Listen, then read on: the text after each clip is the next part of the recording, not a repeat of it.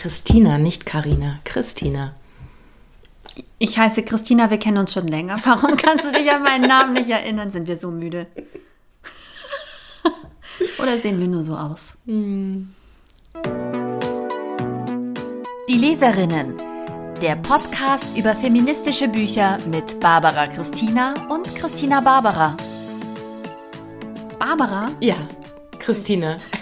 Für diese Folge hast du ein Buch vorbereitet für uns, über das wir schon lange sprechen, das auch schon ein bisschen äh, länger auf deinem Nachttisch liegt, und das du jetzt fertig lesen musstest. Du hast es in der letzten Folge versprochen. Bevor wir starten, möchte ich noch eine Sache sagen. Und zwar habe ich wieder was recherchiert, Barbara. Oh, Und zwar okay. haben wir doch letzte Woche über Luise Schröder gesprochen, die erste Bürgermeisterin nach dem Krieg, die Interimsbürgermeisterin von Berlin. Ja, Schröderstraße. Nein, nicht Okay, nein. Denn es gibt Nein, einen, nein, ja, pass auf, es Richtung. gibt einen Luise Schröder Platz, Mhm. zentral hm, im Wedding. Ist fast, fast. Ja, da- also gehört zur Mitte. Wir sind uns sicher einig, dass der Wedding kommt. Also Und ganz der gehört toll. offiziell zur Mitte. Also wir aus Mitte sagen natürlich auf gar keinen Fall, aber ähm, So wie Spandau auch zu Berlin gehört, schon klar. nee, nee, nee, zum, zum Bezirk, Überbezirk. Ja. Überbezirk Mitte. So wie Moabit und Tiergarten. Abgeschweift. So wie Abgeschweift. Friedrichshain-Kreuzberg. Ja. Okay, Wedding. Es gibt Platz. einen Platz im Wedding, der heißt Luise Schröder Platz und es gibt eine Schule, die Luise Schule, äh, Luise Schröder Schule heißt in Berlin. Oh, Immerhin. das ist ja Aber schön. ich habe keine andere Luise Schröder Straße gefunden, tatsächlich. Also Luise Schröder, eine Frau, die man sich merken muss und äh, deshalb nochmal der Lesetipp. In der Männerrepublik, wie Frauen in die, nein, in der Männerrepublik, wie Frauen in die Politik kamen, von Thorsten Körner. Das Buch, über das wir letzte Woche gesprochen haben, hör's nochmal nach in der letzten Folge. Gut, heute ähm, wenden wir uns den noch schwierigeren Themen zu. Ähm, also ich persönlich habe mich sehr lange darum gedrückt, ähm, mich zum Ukraine-Krieg zu äußern. Wir haben das Thema ja hier im Podcast bewusst umschifft. Ja, also ich hatte das Gefühl, ich kann da überhaupt nichts zu beitragen, was irgendwie der Diskussion dienlich sein könnte. Und deswegen mm, wollte ich nicht. Ich wollte erst mal lesen. Aber wir hatten es schon mal in der ersten oder zweiten Folge, wo ich doch diesen wunderbaren Podcast von Florence Given zitiert habe mit Jamila Janil, die gesagt hat, Is there something you can add to the conversation? Und mir ging es genauso wie dir. Wenn, dann möchte man noch was Schlaues sagen. Dass es uns belastet, dass es uns bedrückt, ist, glaube ich, selbstverständlich.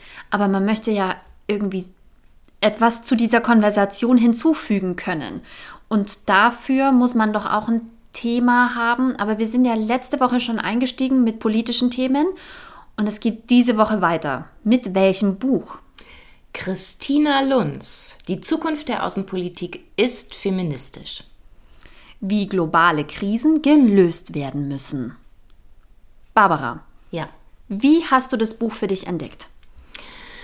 Ähm, das ist eine total gute Frage. Ähm, äh, ich glaube, es war Teil eines durch die Nacht Googelns ähm, im, infolge des ganzen Kriegsgeschehens und der ganzen Bilder. Und oh, oh mein Gott, ähm, was kann man tun?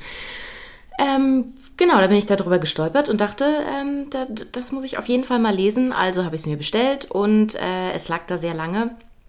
Eigentlich wollte ich, äh, hätte es Sinn gemacht, dass davor, damit man da so ein, so ein größeres Ganzes drüber spinnt, ähm, aber jetzt haben wir erstmal in der Bundesrepublik Deutschland angefangen und gehen jetzt äh, in die internationale. Ich habe Christina Lunz schon eine Weile beobachtet, weil ich von ihrem Zentrum für Min- feministische Politik, nee, Foreign Policies, also ich glaube, sie nennt es Englisch. Center- Foreign Feminist Polit nee, äh, Feminist Foreign Policy. Auf jeden Fall hat sie ein Center gegründet. Inzwischen gibt es da siebeneinhalb feste Stellen.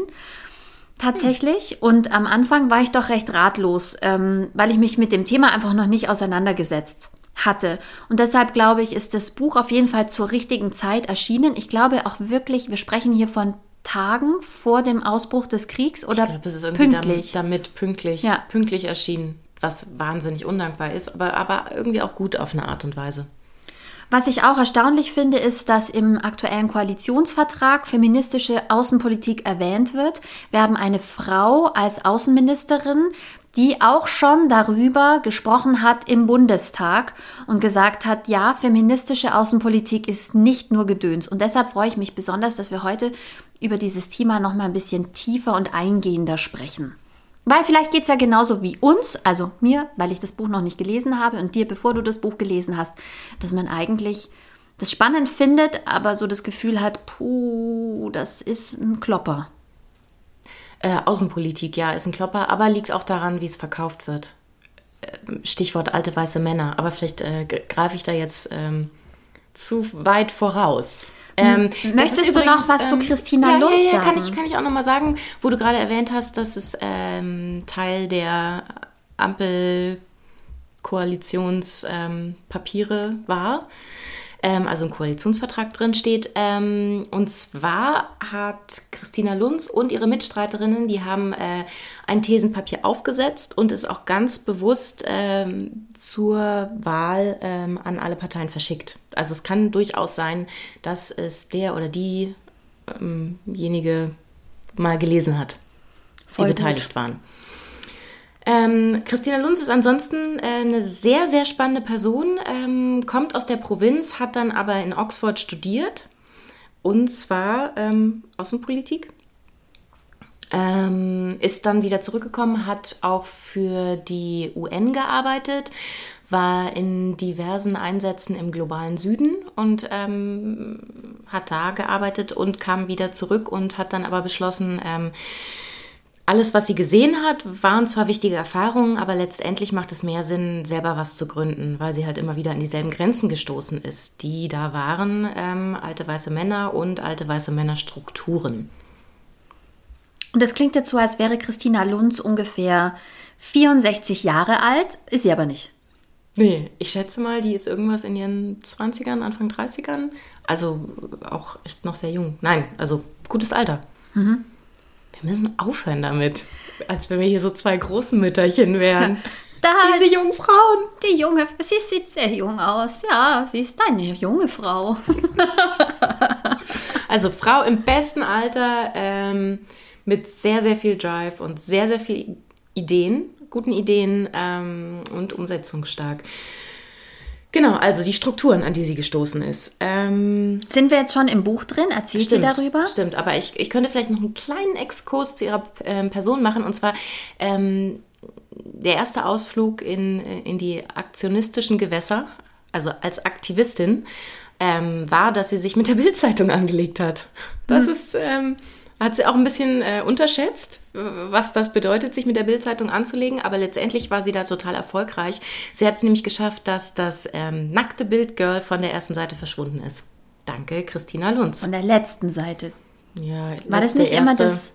War das nicht immer hinten auf dieser vermischtes?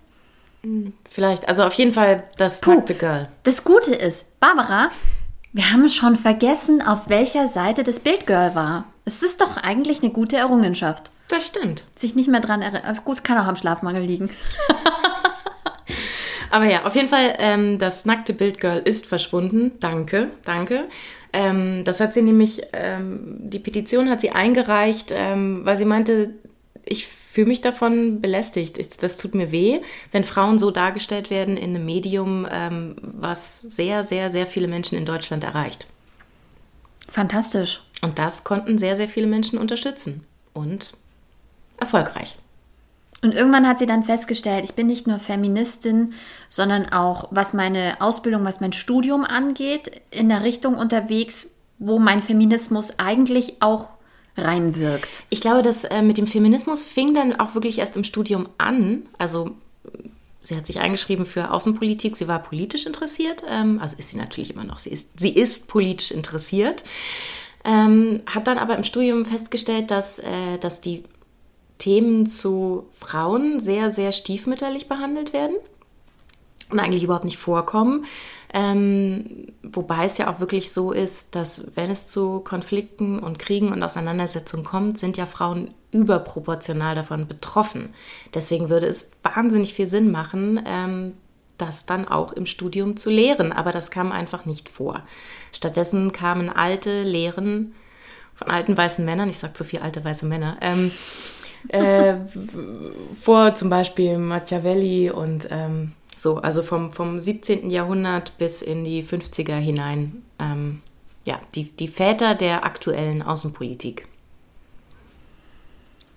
Worum geht es jetzt in diesem Buch? Ist das, dass sie in dem Buch erklärt, was feministische Außenpolitik ist? Weil dafür ist es ein bisschen zu lang. Das wäre ja ein kleineres Buch vielleicht. Oder erklärt sie uns tatsächlich, wie der Untertitel sagt, wie globale Krisen gelöst werden müssen? Ist das eine, ein Anwendungsbuch, auch wie wir jetzt aus der Ukraine-Krise rauskommen? Lesen wir einfach das Buch und dann sind alle Konflikte, bam, Israel, Palästina, du weißt schon. Ja, nee, leider nicht. Ähm, also es ist zum einen erklärt es, was feministische Außenpolitik Politik ist. Soll ich da vielleicht mal kurz ein Zitat? Es ist nur ein Satz. Es ist nur ein Satz. Siehst du, ich wusste es, das wäre ein kurzes Buch geworden. ja, aber also ein Satz. Ähm, und zwar, eine feministische Außenpolitik erkennt an, dass die historische außen- und sicherheitspolitische Praxis weltweit zu einem äußerst unsicheren, ungerechten und destruktiven Status quo geführt hat, der die allermeisten Menschen im Stich lässt. Da steht jetzt nichts von, das ist nur für Frauen blöd, sondern Feminismus, und das vergessen ja viele Menschen auch immer, Feminismus kämpft nicht nur für Frauen, sondern Feminismus kämpft für die Menschen.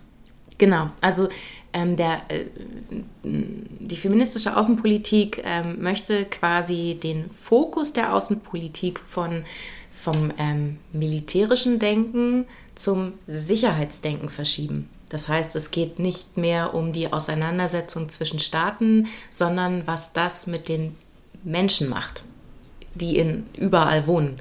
Weil die wenigsten Menschen sagen, yay, jetzt ein Krieg wäre genau das Richtige. Das sagt ja niemand. Nein. Und deswegen wäre das der Fokus. Es geht um das Leben der Menschen und darum, dieses Leben und äh, die Lebenswege zu schützen. Warum nennt sie es dann aber Femin oder warum nennt man, das ist ja nicht nur sie, warum nennen Menschen ähm, das dann feministische Außenpolitik und nicht zum Beispiel humanistische Außenpolitik, die zum Beispiel eben den Menschen in den Mittelpunkt stellt und nicht das Militär, sondern die Auswirkung sozusagen von Konflikten? Sag mal, bin ich hier jetzt gerade in der PW-Klassenarbeit? Äh, ich glaube schon. Ja, es kommt drin vor. Und ja, ich habe es jetzt auch direkt wieder vergessen. Aber es ist auf jeden Fall nicht die humanistische Außenpolitik. Mhm. Das ist ein ganz wichtig. Hast du das eigentlich gelesen? Nein. Bist du einfach nur so drauf gekommen? Ja. Ach, da frage ich nochmal. Ja. Oh. ich, ich, bin doch hier, um dich zu roasten, oder? ja, ja, Äh, keine humanistische, weil das ähm, würde nämlich unterschlagen, dass es da ein systemisches Problem gibt. Also nicht für weiße Männer, aber für alle anderen Menschen auf dieser Welt. Das heißt, im Sinne von Gleichberechtigung der, Gesell der Geschlechter ist eigentlich die Grundvoraussetzung für diese Art von Außenpolitik und deshalb heißt sie feministische Außenpolitik? Ja, also es ist wichtig, dass es feministische Außenpolitik ist. Mhm. Ähm, und es ist wichtig, dass man, ähm, wenn man diese anwendet, sich bewusst ist und das auch deutlich sagt, dass wir in einem äh, unfairen System leben, in einem ungerechten System, dass es da ein riesiges Problem gibt. Ähm, dessen müssen wir uns allen erstmal klar sein. Und sie ähm, fordert zum Beispiel, also ganz hinten gibt es so einen Forderungskatalog, der, den kann man sich quasi durchlesen. Wenn man es nicht schafft, das Buch ganz zu lesen, könnte man sich auch die letzten zehn Seiten durchlesen. Da ah. sind nochmal alle Programmpunkte aufgeführt. Ähm, welcher Programmpunkt mir wahnsinnig gut gefallen hat, war, ähm, dass sich bitte alle weißen Cis-Männer ähm, eingestehen sollen, dass sie Privilegien genießen und äh, das aufarbeiten müssen und erst dann können wir weiterreden. Aber wenn wir jetzt zum Ukraine-Konflikt kommen mhm. und wir schauen uns das an, dann ähm, und wir gehen davon aus, dass eine geschlechtergerechte Gesellschaft andere Entscheidungen treffen würde. Und wir schauen uns an, wer mit Putin da sitzt, also falls er mit irgendjemandem zusammen Entscheidungen treffen mag, ähm, zumindest hat er ja Leute um sich rum sitzen. Da habe ich jetzt so viel Diversität noch nicht feststellen können. Nee, ähm, also aktuell sitzen wir wieder in der Scheiße. in der patriarchalen Scheiße. Das ist, äh, es ist alles total furchtbar und alles, was man vorher hätte unternehmen können, um diesen Krieg zu verhindern, ähm, wurde nicht gemacht, wurde nicht gesehen, wurde nicht unternommen. Ähm, jetzt, also das Buch hat da auch keine Antwort drauf und ähm, ich wüsste da jetzt auch keine Antwort drauf. Ähm, das ist jetzt einfach alles richtig scheiße. Ähm, ich erinnere mich da so ein bisschen an, eine, an ein Gespräch, in das ich reingeraten bin auf einer Arbeitsveranstaltung. Es war wahnsinnig unangenehm, ähm, weil da zwei Teilnehmer dieses Gespräches meinten, beide waren bei der Bundeswehr. Ja, also es ist ja total klar, äh, wir brauchen die Bundeswehr. Was machst denn du, wenn der Feind vor der Tür steht? Äh, sagst du dann immer noch, lass mal reden. So. Der Russe kommt. genau. Genau. Ähm, ich war gehemmt in dem Gespräch, weil es war ein Vorgesetzter. Ich habe versucht, mich da irgendwie, also ich konnte es nicht ganz stehen lassen. Ähm, äh, habe es aber auch nicht geschafft, das argumentativ aufzulösen und bin dann irgendwann gegangen, um mir was zu trinken zu holen. Ähm, letztendlich, was ich gerne gesagt hätte, war, wenn der, wenn der Feind vor der Tür steht, überdenkt bitte mal euer Mindset. Ähm, Bewaffnung, Militarisierung hat noch nie irgendjemandem irgendwas Gutes gebracht. Da gehören wahnsinnig viele Schritte davor dazu, um das zu verhindern. Und die müssen auch gegangen werden. Und ähm, jetzt auch zurück zu dem Buch. Äh, die Politik, wie sie aktuell betrieben wird, laut Christina Lunz, ist halt, äh, es gibt einige mächtige Staaten. Ähm, einige mächtige weiße Männer, die bestimmen alles und regeln alles von oben herab und äh, sagen, wir wissen es für alle anderen Länder besser. Das hat auch einen kolonialen Hintergrund. Da sind wir wieder im Kolonialismus, der wirkt auch immer noch. Ähm, das ist aber keine Art und Weise, Konflikte zu lösen, weil wenn du immer nur von oben herab und ich weiß es für alle besser, ähm, kriegst du halt keinen Frieden hin. So, also es ist keine, es ist, gibt einfach keine einfache Antwort. Es gibt nur eine sehr komplexe und eine sehr wir müssen uns das anschauen und wir müssen auf diejenigen hören, die betroffen sind und wir müssen mit denjenigen am Tisch sitzen, die betroffen sind und man kann nicht als, als ähm, weißer Mensch sagen, wie es jetzt läuft. Mir fällt dazu auch eine Veranstaltung ein, zu der ich mal eingeladen war im Bundestag. Und in dieser Veranstaltung ging es um ein sehr schweres Thema, und zwar Vergewaltigung als Kriegswaffe. Ich finde interessant, wenn ich dann doch Nachrichten verfolge, was ich, ich gestehe das, im Moment wenig tue. Das ist eine Nachwirkung von Corona, eine Selbstschutzmaßnahme. Das heißt nicht, dass ich nicht interessiert bin an dem Konflikt, aber dass ich es schwer aushalte gerade, ähm, dass ich es auch schwer ausgehalten habe, am Bahnhof anzukommen in Berlin. Allein das fand ich schon sehr schwer, in die Gesichter zu schauen. Ich fand es sehr schlimm. Ich tue Dinge auch in der Provinz, ohne getriggert zu sein von, ähm, von Spendenaufrufen und von äh, Nachrichten, tue ich die Dinge trotzdem. Also ich muss dafür nicht Nachrichten gucken, um zu wissen, dass ich mich jetzt engagiere, worüber ich aber auch nicht sprechen muss. ähm, aber ähm, ich finde es alles wahnsinnig schwierig. Und jetzt finde ich den Bogen nicht mehr. Ach, zu der Bundestagsveranstaltung. Ich finde aber, dass dass diese Kriegswaffe in diesem Konflikt vielleicht zum ersten Mal auch medial stärker gesehen wird. Ähm, du hast es vorhin schon gesagt, Kriegsfolgen sind Folgen, die vor allem auch Frauen sehr stark betreffen. Vielleicht sehen wir diesen Krieg auch deshalb anders, weil diesmal Frauen und Kinder fliehen, die hier ankommen, weil wir, weil wir die Kriegsverbrechen sehen, weil wir sehen, wer dabei übrig bleibt. Ähm, das macht mich alles wahnsinnig sprachlos. Kann man sagen, dass es eine Lieblingsstelle in so einem Buch gibt, in dem es um so harte Themen gibt? Also ein, zumindest ein Aha-Effekt, wo du sagst, boom, ähm, das ist eine krasse Stelle. Ähm, ja. Ich möchte aber noch auf all die Themen eingehen, die du jetzt in deiner Ansprache äh, äh, aufgezählt hat, hattest. Okay, ähm, Vergewaltigung als Kriegswaffe. Super Punkt. Darüber ähm, wird hier auch viel in dem Buch verhandelt. Ähm, es ist halt einfach ein Fakt, dass es das gibt. Und das gab es schon immer. Und es ist, ähm, es ist seit ewigen Zeiten in den Vereinten Nationen und in der Menschenrechtscharta ähm, äh, ist es Thema. Und ach, die Länder tun sich so wahnsinnig schwer damit, das anzuerkennen.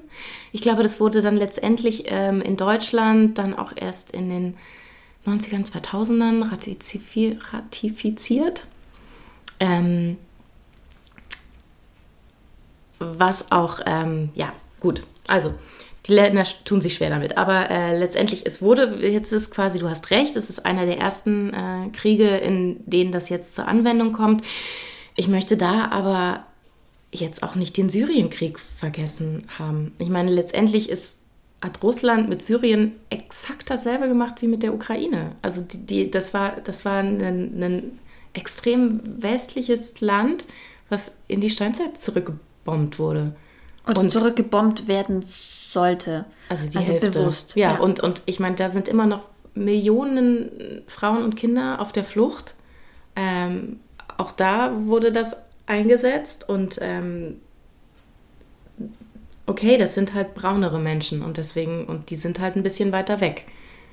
Das darf man dabei auch echt nicht vergessen. Und ähm, um jetzt nochmal dieses Gleichnis aufzumachen, ähm, Polen zum Beispiel hat auf der einen Seite äh, UkrainerInnen äh, herzlich willkommen geheißen an der Südgrenze zur Ukraine und hat dann aber gleichzeitig auf der Ostgrenze die, äh, die Mauer hochgezogen und hat gesagt, aber die dürfen nicht kommen. Und ähm, es gab ähm, Menschen in der Bevölkerung, die haben sich sowohl, also sowohl im Süden haben sich äh, Menschen aus Polen dafür engagiert, Flüchtende aufzunehmen, als auch an der Ostgrenze. Und an der Südgrenze wurden sie belohnt und an der Ostgrenze bestraft und ins Gefängnis gesteckt.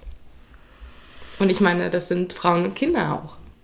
Ich bin ein bisschen angefasst von dem Thema.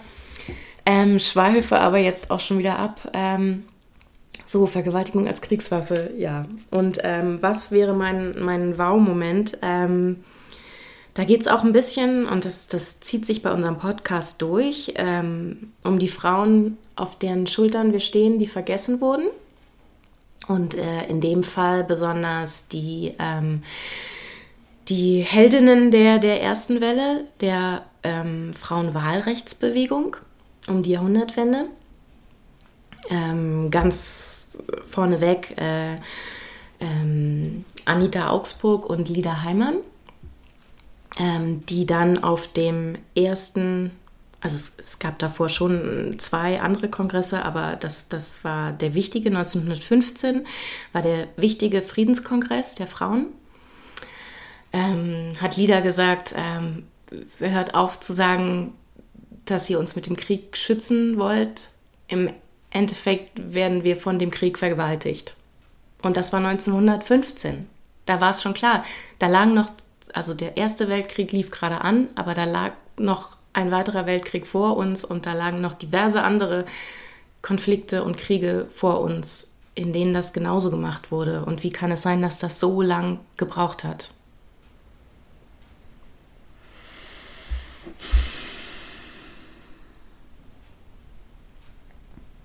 Es ist. Ich wache jeden Tag auf und denke, es kann nicht noch ein Tag sein. Es kann nicht noch ein Tag sein.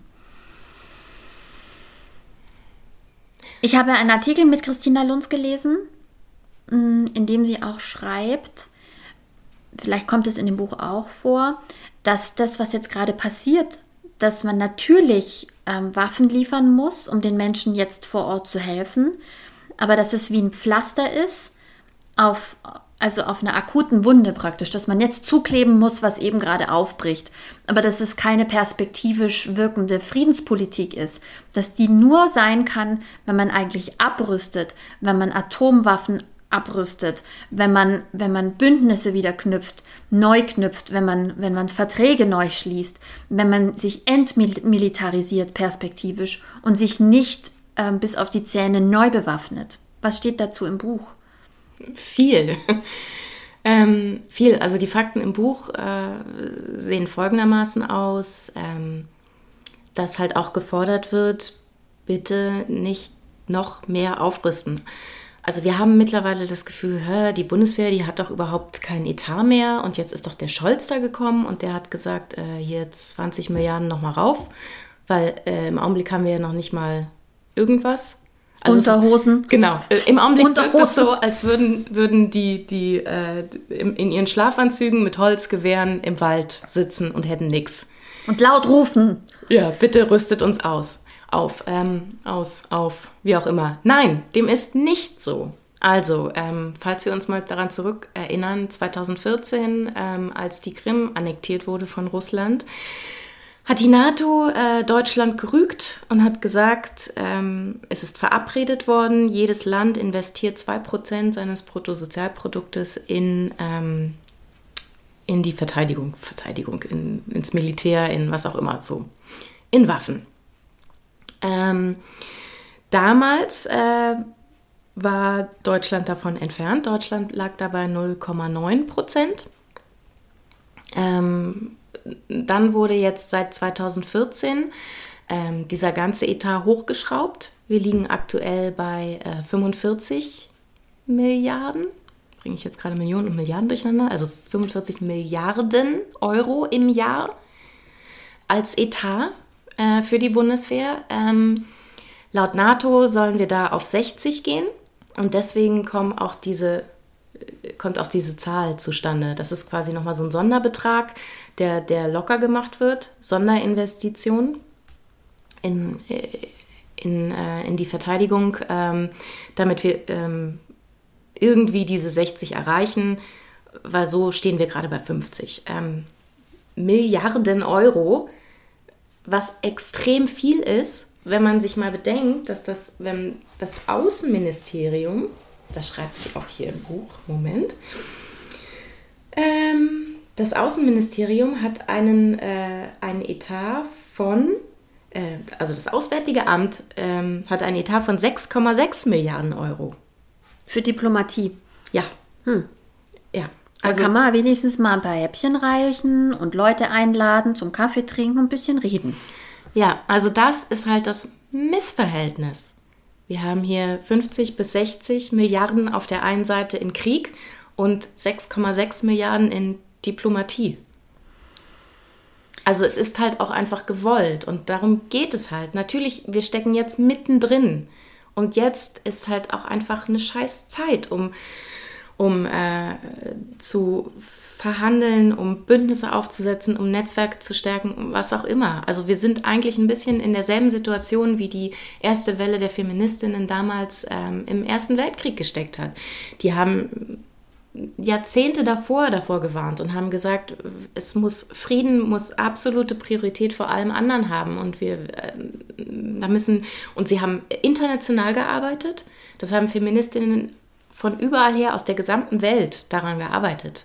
Also wenn äh, nochmal jemand sagt, dass Netzwerken nicht weiblich ist, kann ich nur müde lachen. Also Netzwerken ist weiblich. Wir ar arbeiten zusammen, wir knüpfen Verbindungen, wir bauen langsam und mühsam Dinge auf.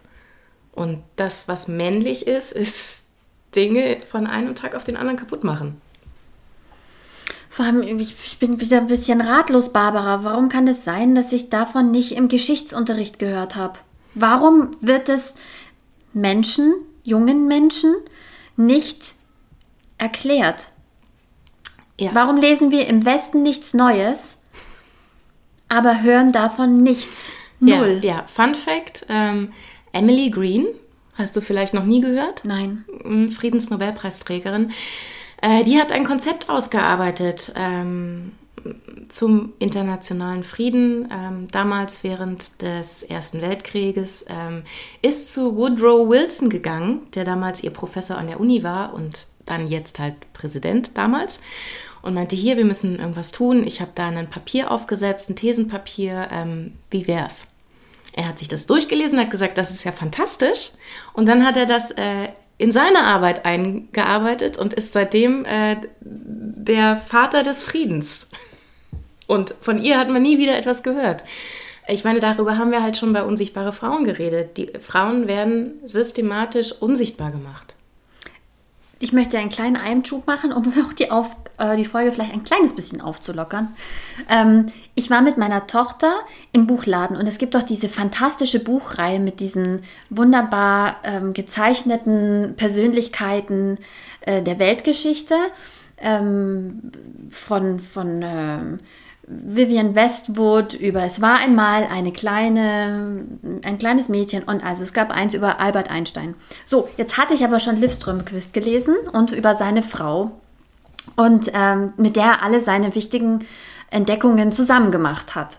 Frau Maric, glaube ich, Maric.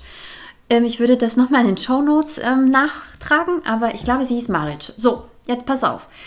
Dann habe ich gesagt, so Stella, das ist ja toll, dass du den gefunden hast. Jetzt müssen wir mal kurz was nachschlagen.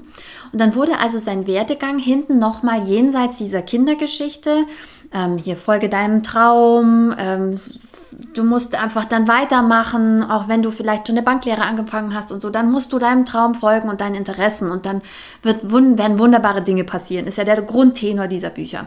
So, hinten gibt es dann nochmal so eine Doppelseite mit der Biografie und da stand ohne Scheiß ich werde wütend. Da stand. Sehr gut, er, sehr gut. Mehr Wut. Mm, mehr Wut. Darum sind wir hier. Er, er lernte dann seine erste Frau kennen, die auch das gleiche studiert hat wie er und mit der er sich dann sehr gut darüber unterhalten konnte, was er alles Tolles erfunden hat. Er konnte sich mit ihr sehr gut unterhalten. Da steht, er hat sie mansplained. Hm, war es vielleicht seine Muse?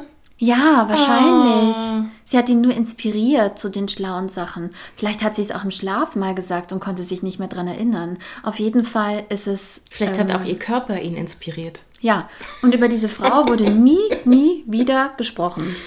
Mich würde auch noch mal, wir müssen es noch mal recherchieren, warum Marie Curie in dem Fall aber die, die waren ja auch ein Forscherpaar, sie und ihr Mann. Aber wahrscheinlich, weil er so früh gestorben ist und sie weitergemacht hat, hatte sie so einen kleinen Vorteil. Weil ich glaube, in dem Fall ist ja sie diejenige, an die wir uns erinnern. Ja, aber wahrscheinlich war sie so ein Ausnahmegenie. Ja. So, also was Schlaueres gab es überhaupt, gab es nie, wird es nie wieder geben und deswegen wurde gnädigerweise an sie gedacht. Also wenn du ein riesiges Genie bist, dein Kopf so mhm. groß wie ein Hochhaus, dann eventuell. Und du nachts leuchtest. weil du so viel mit Radioaktivität forscht. Ich habe keine Ahnung. Aber das ist doch absurd. Ja, genau. Aber das ist. Ähm, wo, wo sind die Frauen der Friedensforschung? Auch das hatte ich in einem Artikel gelesen. Also ein bisschen habe ich mich ja schon vorbereitet auf die Folge. Auch das stand im Artikel, dass, ähm, dass feministische Außenpolitikerinnen, also Frauen, die sich damit beschäftigen, schon seit Jahrzehnten genau diesen Konflikt heraufbeschworen haben, mhm. noch nie Putin vertraut haben. Mhm.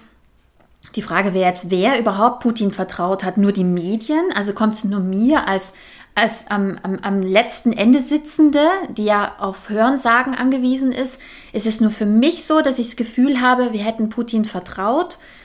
Als hätten wir Putin vertraut, das klingt jetzt wieder wahnsinnig. Das war halt wieder dieses von oben herabgeschaue von, von alten weißen Männern in der Regierung, die gesagt haben, ja, ja, hier der Typ in Russland, komm, holen wir hier billig Gas, dann, dann läuft's doch. Und der, der macht hier so ein bisschen, okay, Menschenrechte nicht so ganz gut in dem Land, aber äh, gucken wir einfach weg können wir, können wir darüber hinwegschauen.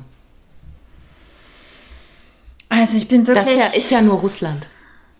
Die Frage ist, ob Politik anders sein kann, wenn wir paritätisch besetzt sind, wenn wir, wenn wir Frauen, und da wären wir bei dem, auf das wahrscheinlich dann feministische Außenpolitik immer reduziert wird, aber wir sind Frauen.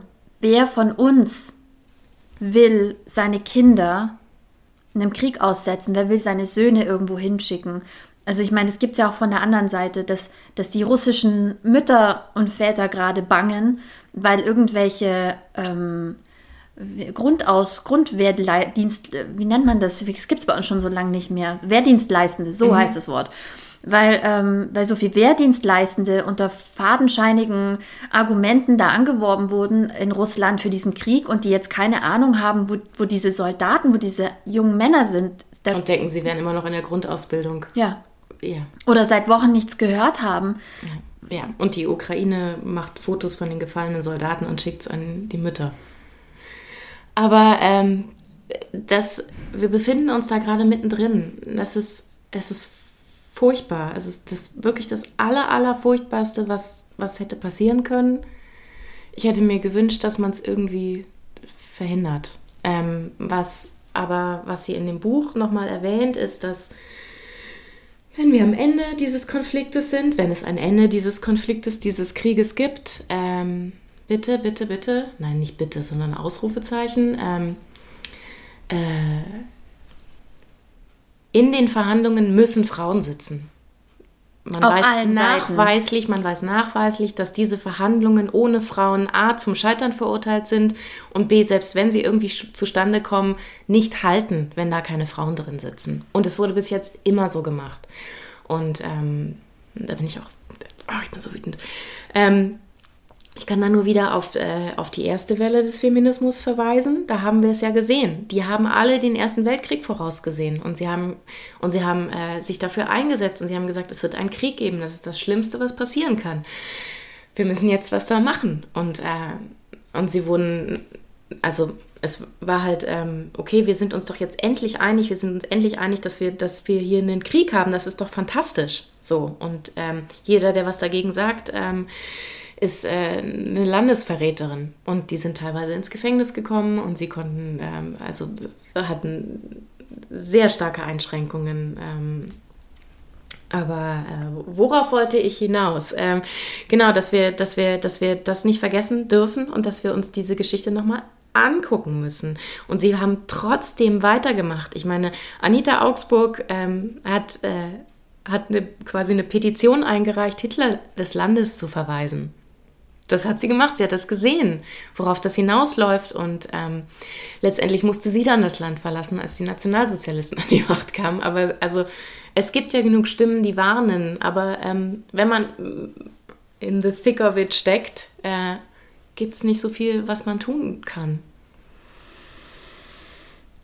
Ich komme wieder zu einem Grundthema unseres Podcasts, wenn ich, wenn ich deine Ausführungen zu dem Buch höre, glaube ich, allein deshalb ist es schon lesenswert, weil ich das Gefühl habe, und deshalb will ich diesen Podcast auch machen. Ich habe das Gefühl, dass wir als Frauen einfach so viele Teile der Welt gar nicht betrachten können, weil unsere Geschichte einfach abgeschnitten ist, weil wir gar nicht wissen, was da eigentlich an weiblicher, an weiblichem Brain, ja, überhaupt zugrunde liegt, wie du sagst, die Frauen, auf deren Schultern wir stehen, die uns keiner, die hat uns keiner gesagt, ja. Weibliche Vorbilder, Role Models. Wir müssen die Welt neu denken. Ich finde, manchmal gehen die Gedanken nicht weit genug, wenn wir darüber nachdenken, wie wir die Welt neu denken können. Spoiler, darüber sprechen wir vielleicht nächste Folge, da habe ich ein spannendes Buch dabei. Ähm, was ich richtig geil fand, ähm, wo ich das Gefühl hatte, das ist ein Buch, was nochmal hilft, noch einen Schritt weiter zu denken, ähm, wie wir die Welt anders denken können, wenn wir anfangen, auch aus Frauensicht zu denken, also auch als Frauen zu denken und nicht als weibliche Personen, die durch den männlichen Blick sprechen. Was will denn jetzt der Mann hören? Wie kann ich denn jetzt hier was sagen, damit ich dazugehöre? Was Männer schlau finden, sondern wo man wirklich so frei ist in seinem Denken, dass man, dass man sich nicht mehr darauf berufen muss. Und darum geht es ja, glaube ich, auch, dass Gremien müssen so weit mit Frauen besetzt sein, dass sie nicht mehr nur Anhängsel sind des Gremiums und ähm, die, die, ähm, die, Frauen, die Frauenquote, sondern dass sie so stark vertreten sind, dass sie frei sprechen können.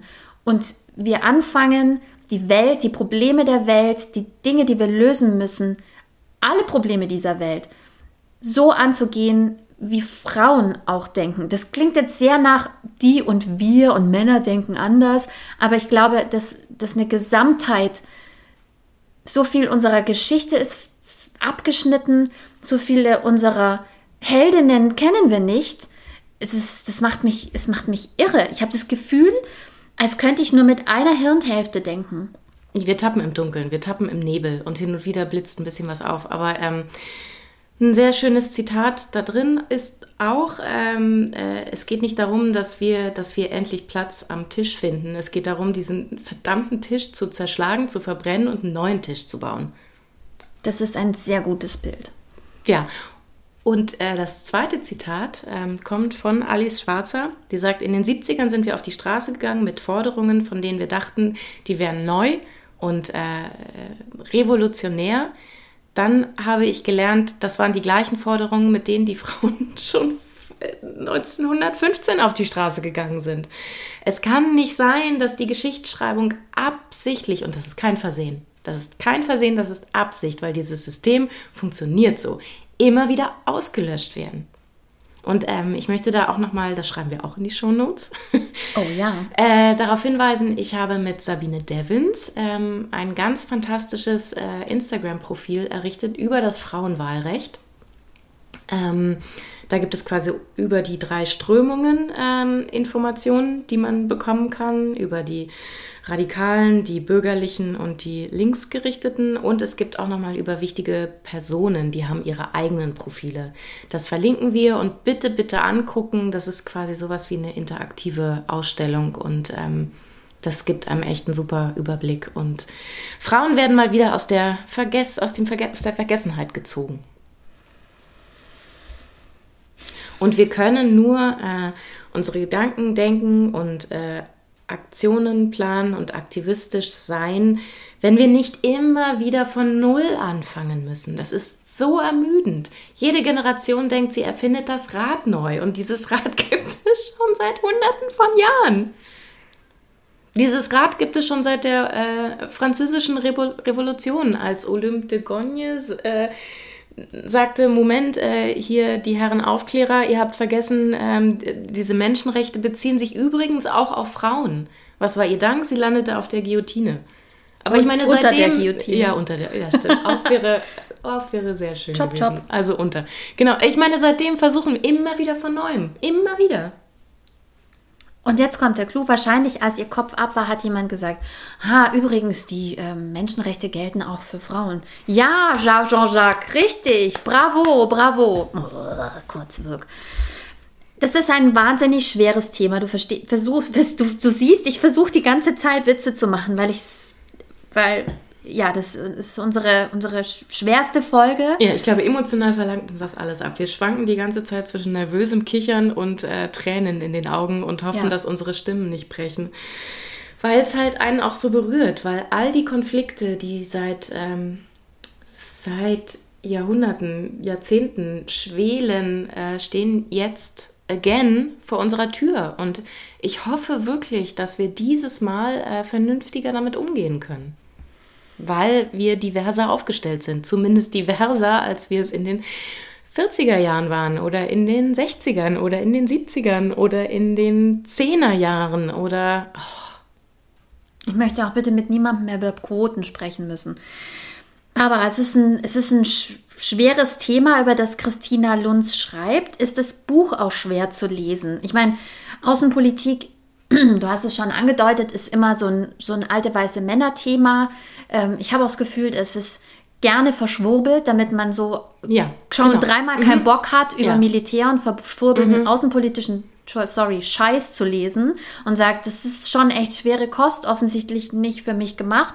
Ähm, ist es ein Buch, das das Thema zugänglich macht für alle Menschen? Ja, es ist kein Zufall, dass das so formuliert ist, dass Frau keinen Bock hat, sich damit zu beschäftigen. Ich verstehe es auch, also ja, naja, ist ja absichtlich. Also von daher, warum soll ich es verstehen? Ist halt absichtlich. Ähm, Außenpolitik ist letztlich etwas, was uns alle angeht, weil das Politische ist privat. Ich finde unseren Satz sehr schön, den wir da geprägt haben. Das Politische ist privat, es geht uns alle an. Und jede sollte sich damit auseinandersetzen. Und diese scheiß Bücher sind so scheiße schwer geschrieben und extra abgehoben, damit das möglichst den Zugang verwehrt. Christina Lunz hat halt auch äh, hinten geschrieben, ich habe das Buch extra poppig gemacht und ich habe es extra einfach geschrieben, weil bitte beschäftige dich damit. Ähm, das ist jetzt hier ein Einstieg und es geht dich genauso an. Wirklich.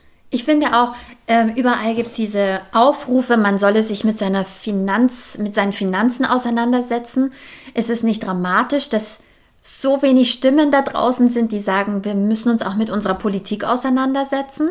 Ich habe mal so eine Studie gelesen, ich glaube, Theresa Bücker hatte die mal geteilt, dass Frauen, die Kinder kriegen, aufhören, die Zeitung zu lesen. Also, dass Frauen, die Kinder haben, prozentual dann weniger Zeitung lesen. Ich Hm. kann da aus eigener Erfahrung sprechen. Ich bin froh, wenn ich auf unserer Zeitung die Leitartikel vorne drauf schaffe und einmal durchs Magazin blätter. Ähm, und dann muss ich mir mühsam in der wenigen Zeit, da wären wir wieder bei einem anderen Thema, ähm, und der großen Spanne, ähm, in der Zeit dann versuche, mir die Informationen zusammenzuklauben oder eben durch sehr schlaue Fachbücher. Würdest du also eine Leseempfehlung aussprechen? Ich würde eine Leseempfehlung aussprechen und ich würde auch gerne nochmal auf deine Themen zu sprechen kommen, die du mir so galant untergejubelt hast. Ja, Mama, ich schmeiß dir mal 15 Themen hin und dann mache ich aber den Punkt ganz am Ende ja, beim letzten. Ja, ja, ja, super. Kannst du total gut. Also, ähm, was passiert, wenn man Mutter wird? Ja, leider, und äh, da hatten wir von vornherein, äh, wir hatten davor auch darüber gesprochen, ähm, äh, hört man auf, Mensch zu sein. Es ist, ähm, meine Theorie ist ja, es, also äh, klar, es wird wahrscheinlich einige Fälle von äh, postnataler Depression geben, aber ähm, ich denke, die meisten Fälle, und da schließe ich mich auch mit ein, äh, sind dieses ganz tiefe Gefühl von Verzweiflung mit einer Situation komplett alleingelassen zu werden, mit der man noch nie irgendetwas zu tun hat, mit wo man keine Hilfe bekommt und wo man einfach im Stich gelassen wird. Aufgepeppt mit einem fancy Cocktail aus der tiefsten Erschöpfung, die du jemals hattest. Genau, und du, jeden, den du fragst, sagst, aber du musst überschäumen vor Liebe und Glückseligkeit. Ich kann mich an das erste Jahr mit meinem Sohn nur erinnern, wenn ich Fotos anschaue. Und es ist wirklich das aller, aller, aller schlimm. Also ich liebe meine Kinder, aber es ist das Allerschlimmste, was mir jemals passiert ist. ich liebe sie wirklich sehr und es hat meiner Persönlichkeitsentwicklung sehr viel, sehr viel weitergeholfen. Aber ähm, mein Ich hat es erstmal komplett zerstört. Und es hat auch mein Ich als ähm, intellektuelle Person zerstört und es hat mein Ich als Künstlerin zerstört. Das möchte ich jetzt auch mal. Es gibt auch diverse Frauen in den 70er Jahren, Künstlerinnen, die sich äh, aktiv dagegen entschieden haben, Mütter zu werden, weil sie wussten, dass sie dann nicht mehr Künstlerin sein können. Das finde ich dramatisch. Ich glaube, die weil diese Entscheidung, diese Entscheidung trifft man als Mann nicht. Ich hasse es. Ähm, ich Die hab- Frauen gibt es immer noch. ja, ja, ja, aber es gibt jetzt zum Beispiel. Halsey. Halsey ist jetzt Mutter geworden und sie hat ähm, quasi einen Kurzfilm über ihr Album gedreht und da gibt es auch ein Making-of und sie sagt, ähm, als sie diesen Weg begonnen hat und äh, beschlossen hat, sie möchte gerne Mutter werden, war ihr nicht klar, wie viel ihr das als Künstlerin abverlangt und wie unmöglich es eigentlich ist, weiterhin Künstlerin zu sein. Und deswegen hat sie das letzte Album darüber aufgenommen. Hast du auch meine Story gesehen, die ich in unserem Profil gepostet habe? Welche? Oh mein Gott, ähm, Jo, jo Lücke hat ganz viel ähm, die, äh, von dem Equal Ja, Queer ja. Day. Die Ja, hat so fantastische Sachen. Es ging um Frauen in der Literatur. Da kommt in der zweiten Staffel auch ein Buch, über das wir sprechen. Ähm, Frauen in der Literatur. Und da gibt es so einen geilen Comic, den sie geteilt hat. Ich hoffe, ich finde den noch. Da stehen zwei Frauen vor so einem Gemälde im Museum und sagen, naja, gut, aber der hatte ja auch Kinderbetreuung und wahnsinnig viel Zeit. Irgendwie ist jetzt auch gar nicht mehr so geil, wenn man das weiß. Ja, und dazu möchte ich jetzt nochmal ein Beispiel aus, äh, aus dem aktuellen, aus meinem aktuellen Leben bringen. Ähm, lieber Alexandra Zykonow, du hast recht, man ist überhaupt gar keine Rabenmutter, wenn man mal kurz drei Tage für sich hat. Aktuell habe ich nämlich drei Tage für mich. Ähm, alle Kinder sind mit den Vätern bei den Großeltern. Am ersten Tag habe ich festgestellt, mein Gehirn arbeitet so schnell, dass ich überhaupt nicht, also ich dachte immer, ich kriege ja überhaupt nichts mehr auf die Reihe. In Wirklichkeit habe ich aber 30.000 Dinge gleichzeitig erleb- erledigt und mein Gehirn war auf dieser Geschwindigkeit hängen geblieben. Ich habe äh, zwei Bücher gelesen, ich habe ein Lied geschrieben und ähm, so und, und eine Staffel Serien fertig geguckt. Und mit mir schon eine Weißleinschale. Ja, und das war alles am ersten Tag. Und du warst arbeiten. Ja, ja. So, ähm, bitte an jede Mutter, ähm, sorgt dafür, dass ihr auch mal ein paar Tage frei bekommt und dann einfach nur zu Hause seid und ihr werdet äh, überrascht sein, äh, zu was ihr in der Lage seid, denn das tun wir alles äh, die ganze Zeit. Aber wir kriegen es nicht mit, weil wir so erschöpft und müde sind. Nebenbei. Ja. Nebenbei. Ja. Bevor ich schlafen gehe, räume ich noch schnell den Wäschetrockner aus. Diese Geschwindigkeit. Ich konnte teilweise gar nicht mehr telefonieren, weil meine Gedanken waren schon drei Schritte weiter. Wo waren wir denn jetzt stehen geblieben, Barbara? Siehst du, merkst du, merkst du was? Ja, du merkst du so- was? du bist ich so bin schnell. so schnell. Ich bin Quicker on a ray fire. light. So, also das Buch ist super geschrieben. Leseempfehlung geht raus Ja, an. An. Wer, wer sollte das Buch lesen? Alle, Schneller, again, Barbara, schneller. alle, alle, alle, alle. Dieses Gespräch hat eine komische Dynamik. Um zum Ende nochmal zu erwähnen, wir sitzen heute als Premiere an einem Ort. Ja, im selben Zimmer, in derselben Stadt, in derselben Wohnung. Das war jetzt nicht die richtige Reihenfolge, aber Mit einem primitiven Mikrofon, mit Zwischen dem wir uns. uns äh, beide aufnehmen. Gruß geht raus an meinen Ex-Mann, der so nett war, er hätte uns sein Riesenequipment geliehen. Das ist jetzt so ein Hidden Track praktisch ganz hinten. Wenn er das hört, dann hört er auch den Schluss vom Podcast. Aber wir fanden es so gemütlicher. Außerdem können wir jetzt hier gleich um die Ecke noch was trinken gehen. Oder essen. Ja. Oder beides. Pläne schmieden für unsere zweite Staffel Ja. und über die nächsten Bücher nochmal sprechen. Ja, also ich bin nämlich wahnsinnig schnell unterwegs. Wir empfehlen euch dieses Buch. Christina Lunz, Die Zukunft der Außenpolitik ist feministisch. Es ist im Econ Verlag erschienen, dieses Jahr. Und zwar schrecklicherweise pünktlich zum Kriegsbeginn.